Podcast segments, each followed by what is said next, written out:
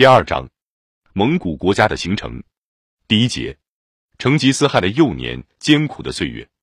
但是这个寡妇和她的孤儿们的处境不久就变得恶化了。也速该在未死之前，凭着他个人的威望，应该是曾把若干同种的氏族团结在挤牙剔息的周围，置于其权力之下。一旦他死去，由于他的成功所引起的嫉妒，现在就要尽情发泄了。尤其是太乙赤兀惕人。企图恢复他们当他们的首领俺巴还拥有蒙古汗称号时候所一度享有的统治权。这是在一个春天，俺巴还的两个寡妇沃尔博和沙和台两位哈敦举行祭祀祖先的典礼。也速该的寡妇呵额伦也来坐在首领们当中，但是在分鸡肉的时候没有分给呵额伦应得的一份。他事行恐吓他们说，也速该是死了，但是你们以为他的儿子们就长不大了吗？为什么只分给我剩下的鸡肉呢？你们不请我来，不通知我，你们是不是要起营呢？但是沃尔伯和沙赫台执行太医赤乌提氏族的把他驱逐出去的决议。他们说我们起营，将他们母子抛下。不幸的妇人这样就只能尽他自己的力量来寻找所能找到的生活资料。这种没有人道的语言竟被执行。破晓时候。太乙赤兀惕氏族的两个首领塔尔忽抬起林勒突黑和托朵延吉尔铁，果真卷起营盘，抛下了这个寡妇和他的几个年幼孤儿。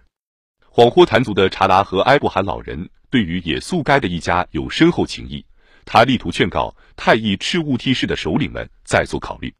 但是这些人在盛怒之下，在他背脊上刺了一枪，使他受了致命的创伤。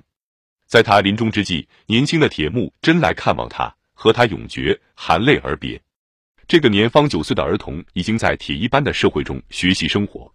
赫额伦，蒙古史诗称为赫额伦母亲月伦俄克，其勇气令人钦佩。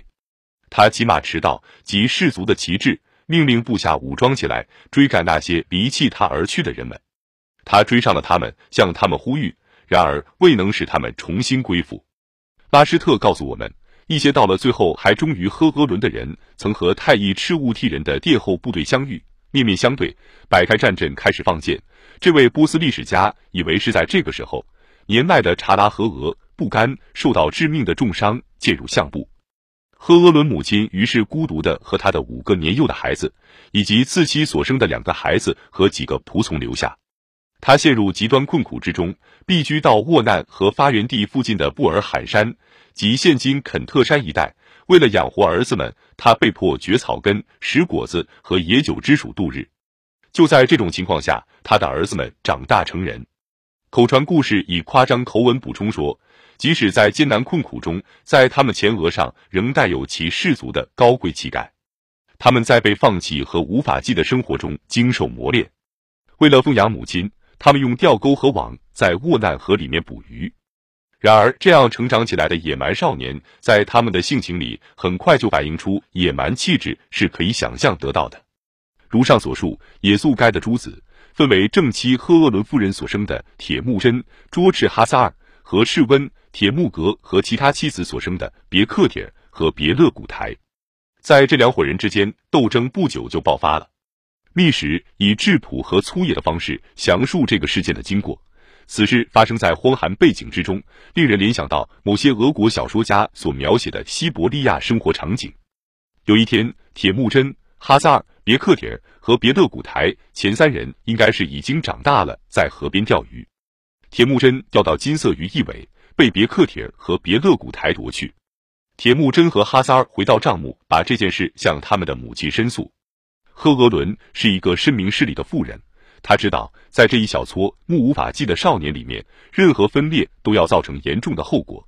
他替不是自己所生的儿子辩护。我们除了影子之外没有伴侣。我们受太乙赤兀替人的这么多迫害，还不能报复？你们还彼此不和吗？但是铁木真又提出其他控诉：他的同父异母兄弟别克帖和别勒古台还夺去了他所设的一只云雀，似这般啊，一处怎生过？他和哈萨尔掀开作为帐幕门户的毡子，满怀怨恨而出。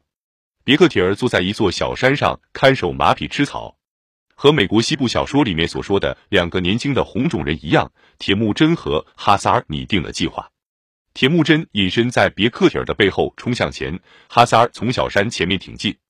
别克铁儿看到他们前来时，已经太晚了。铁木真和哈萨尔已经抽剑要射他。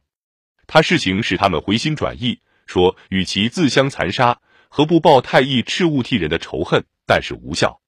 看到他们无动于衷，别克铁尔于是做最后的劝告，说：“好吧，杀死我，但是饶恕我的幼弟别勒古台。”蒙古传说中继续叙说，他坐下来等候一死。铁木真和哈萨尔残忍的射死了他。铁木真杀死了他兄弟里面唯一敢于反抗他的人，在他年纪轻轻时候已经成为他这一族系的首领。当这两个少年杀死别克提尔之后，回到帐幕时，赫额伦看见他们脸上的表情，猜透了一切。他在这里所说的一段话，密使用饶有风韵的词句来表达杀人凶手啊！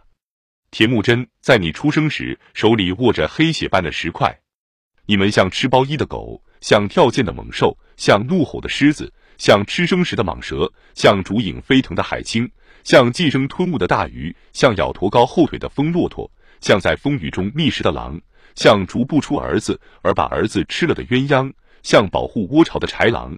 像猛掘食物的猛虎，像妄动乱冲的猛兽。